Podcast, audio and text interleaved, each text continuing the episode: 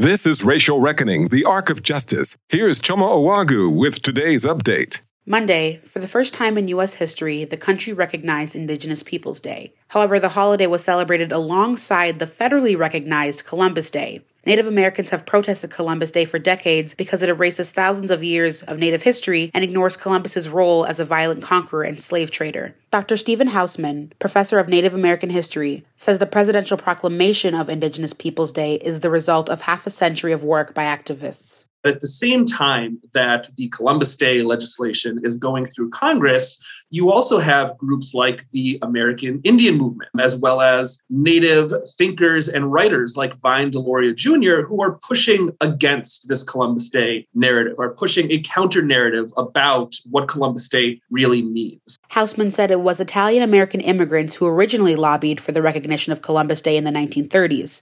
He says it would take an act of Congress to formally reverse the federal holiday.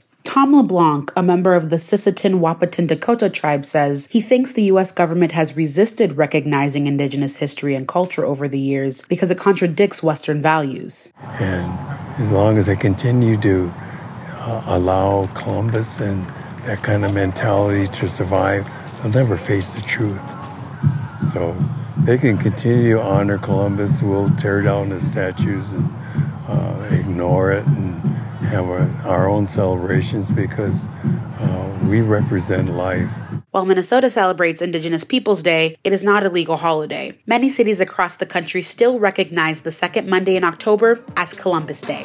For the Racial Reckoning Project, I'm Choma Wagu. Racial Reckoning, the Arc of Justice, is produced and supported by Ampers, diverse radio for Minnesota's communities, in partnership with KMOJ Radio and the Minnesota Humanities Center.